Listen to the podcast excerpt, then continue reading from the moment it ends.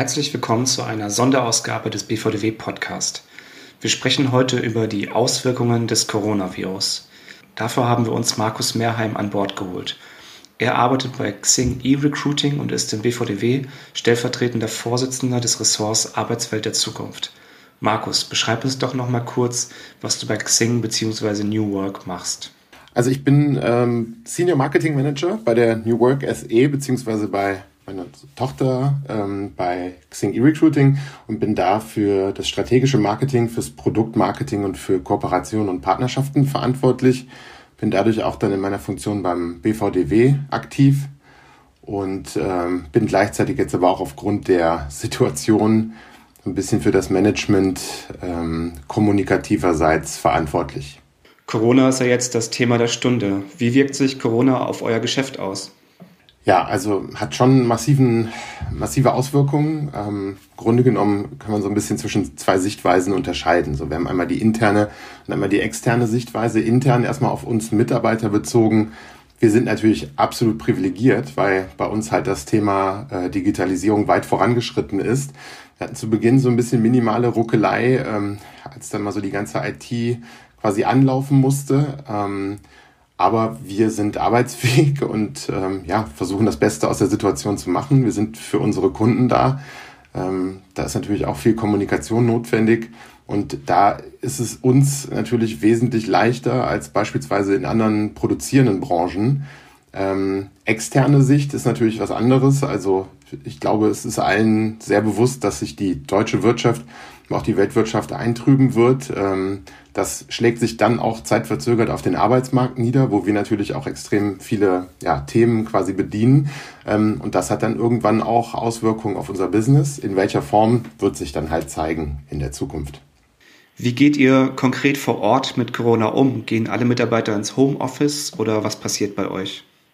Also wir haben das ganz gut durchgestylt, würde ich behaupten, wenn man das so sagen kann. Ähm, es ist relativ frühzeitig schon ähm, ein Krisenstab gebildet worden, der primär bestand halt aus ähm, ja, dem Vorstand, dann aber auch Kollegen, die operativ unterwegs sind, ähm, aus dem HR-Bereich und aus Corporate Communications. Ähm, und die haben, sage ich mal, jetzt die Kommunikationsperspektive schon sehr gut abgedeckt. Also es gibt äh, jeden Tag ein Update im Krisenteam, es gibt ein Update an den Vorstand und was mit das Wichtigste ist, ich meine, wir sind inzwischen 1700 Mitarbeiter, ähm, gibt es immer eine tägliche Kommunikation. Ähm, das bedeutet, es wird immer jeden Tag werden Updates geteilt und ich muss sagen, wir fühlen uns schon echt gut betreut. Da muss man die Kollegen auch mal loben ähm, und waren bisher auch immer ja vor der Welle, wenn man so will. Ähm, das heißt, wenn beispielsweise behördliche Anordnungen gekommen sind, ähm, hatten wir das im Grunde genommen bisher schon auch intern ähm, kommuniziert. Wir haben ja auch Büros in, in Spanien und Portugal. Und dadurch hatten wir in einem relativ frühen Stadium auch schon ähm, eine Empfehlung der iberischen Behörden ähm, vorliegen. Ähm, und da wurde auch schon deutlich gesagt, dass die Empfehlung ist, Mitarbeiter ins Homeoffice zu schicken. Dann gab es bei uns auch den ersten Case und dann wurden auch alle unverzüglich ins Homeoffice geschickt ähm, als reine Vorsichtsmaßnahme. Aber wie gesagt, es ist für uns keine große Umstellung. Ähm, der einzige Unterschied ist so ein bisschen, dass jetzt alle wirklich im Homeoffice sind und nicht nur vereinzelt. Sprich, der Unterschied ist so die Summe der Personen. Aber wir haben digitale Kollaboration, die ist gewährleistet. Wir haben ähm, in der Struktur und in den Prozessen keine großen Umstellungen.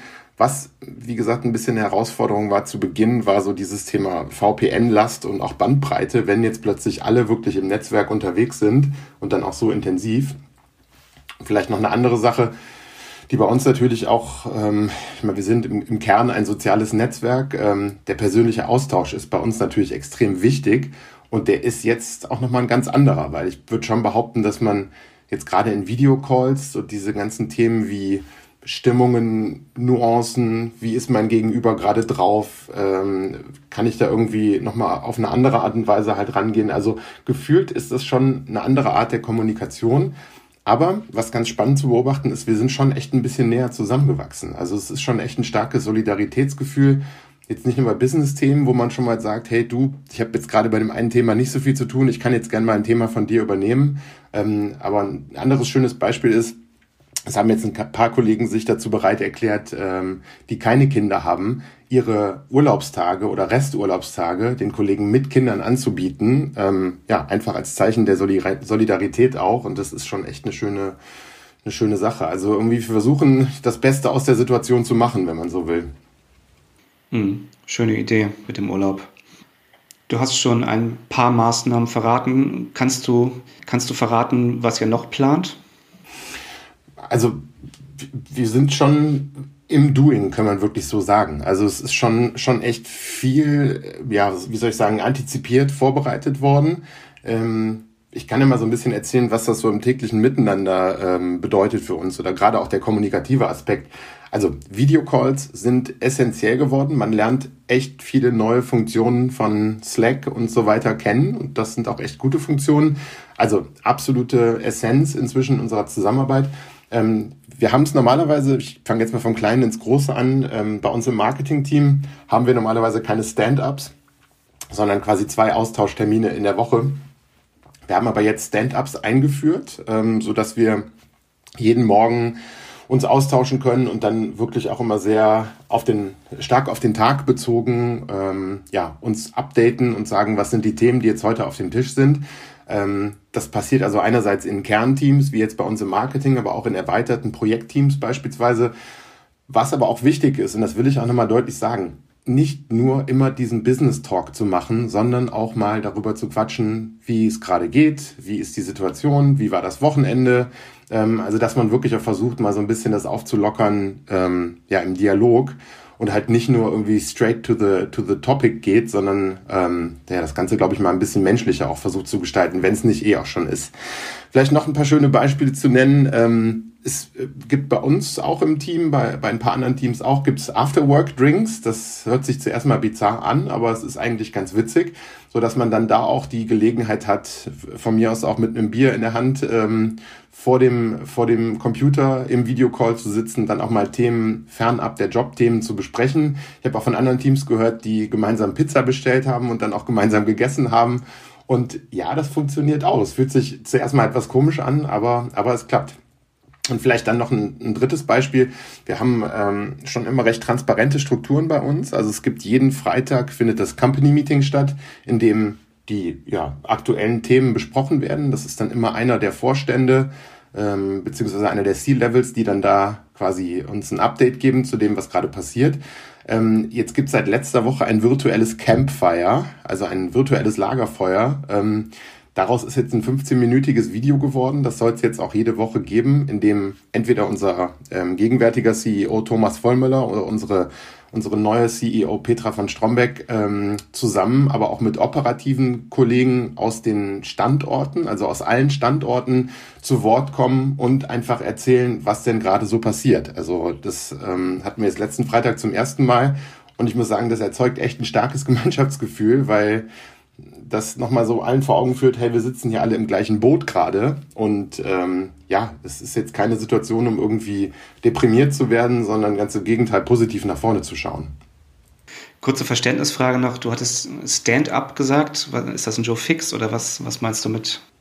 Genau, genau, ja, da gibt's ja, gibt's ja ganz viele Bezeichnungen. Also äh, Joe Fix Stand-up, es geht darum, quasi ähm, Termine anzusetzen, in denen ähm, sage ich mal, über Ad-Hoc-Themen gesprochen wird. Ähm, Stand-up ist aus der klassischen agilen Softwareentwicklung, ähm, glaube ich, der Begriff, wenn mich nicht alles täuscht.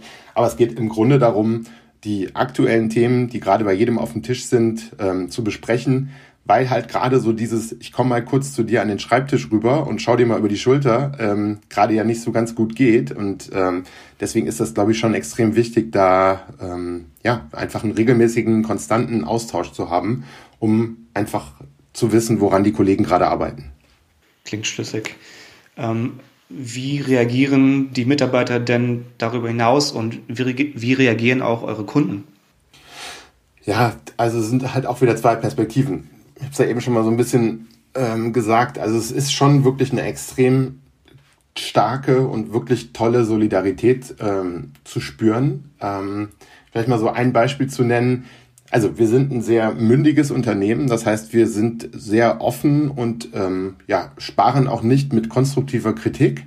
Ähm, was man aber beispielsweise gerade spürt, ist, dass auch die Kollegen, die für die Infrastruktur, also die IT-Kollegen zum Beispiel, werden wirklich gefeiert für das, was die auf die Beine gestellt haben und jetzt auch in Anbetracht der Stabilität des Systems. Also es, es ist sonst schon mal auch kritisch, aber es wird gerade wirklich viel, viel gelobt und ähm, das haben die Kollegen auch verdient und Kolleginnen, die für die Infrastruktur bei uns verantwortlich sind.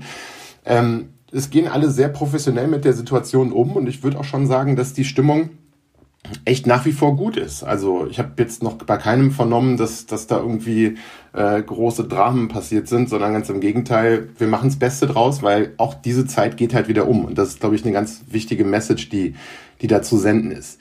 Auf Kundenseite, ja, also wir setzen alles daran, für die Kunden da zu sein. Wie gesagt, das federn wir halt echt über die Homeoffice-Tätigkeiten ab. Im Endeffekt brauchen wir äh, einen Computer und ein Telefon oder eine Telefonleitung.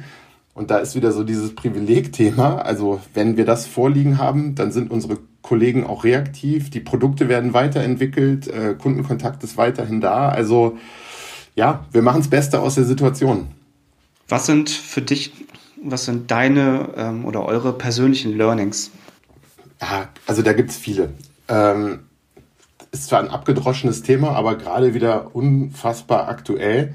Das ganze Thema Work-Life-Balance. Also so wichtig ist, glaube ich, ein funktionierendes Homeoffice-Setup zu haben und sofern es natürlich die Wohnsituation zulässt, das möglichst, ist jetzt meine sehr persönliche Meinung, das möglichst nicht im Wohnzimmer zu machen beispielsweise, sondern von mir aus im Arbeitszimmer oder in der Küche, ähm, weil wenn Feierabend ist, dann sollte wirklich auch Feierabend sein. Und was, was glaube ich auch wichtig ist, ist so dieses ganze Thema Disziplin, ähm, dass man immer zum festen Zeitpunkt loslegt, dass man ähm, auch Mittag isst, so banal, wie es sich jetzt gerade anhört, aber ich kenne das selber, also in der normalen Zeit, wenn ich im Homeoffice bin, dass ich dann einfach mal den Mittag äh, cancel und einfach weitermache, weil man gerade im Flow ist. Aber ich glaube, wichtig ist, eine, eine gute Tagesstruktur zu haben und auch irgendwann wirklich bewusst Feierabend zu machen und dann ist auch gut und dann auch möglichst sein Handy zur Seite zu legen. Ähm, das ist gerade, glaube ich, wichtiger denn je. Was kannst du aus deiner jetzigen Erfahrung heraus anderen Unternehmen empfehlen?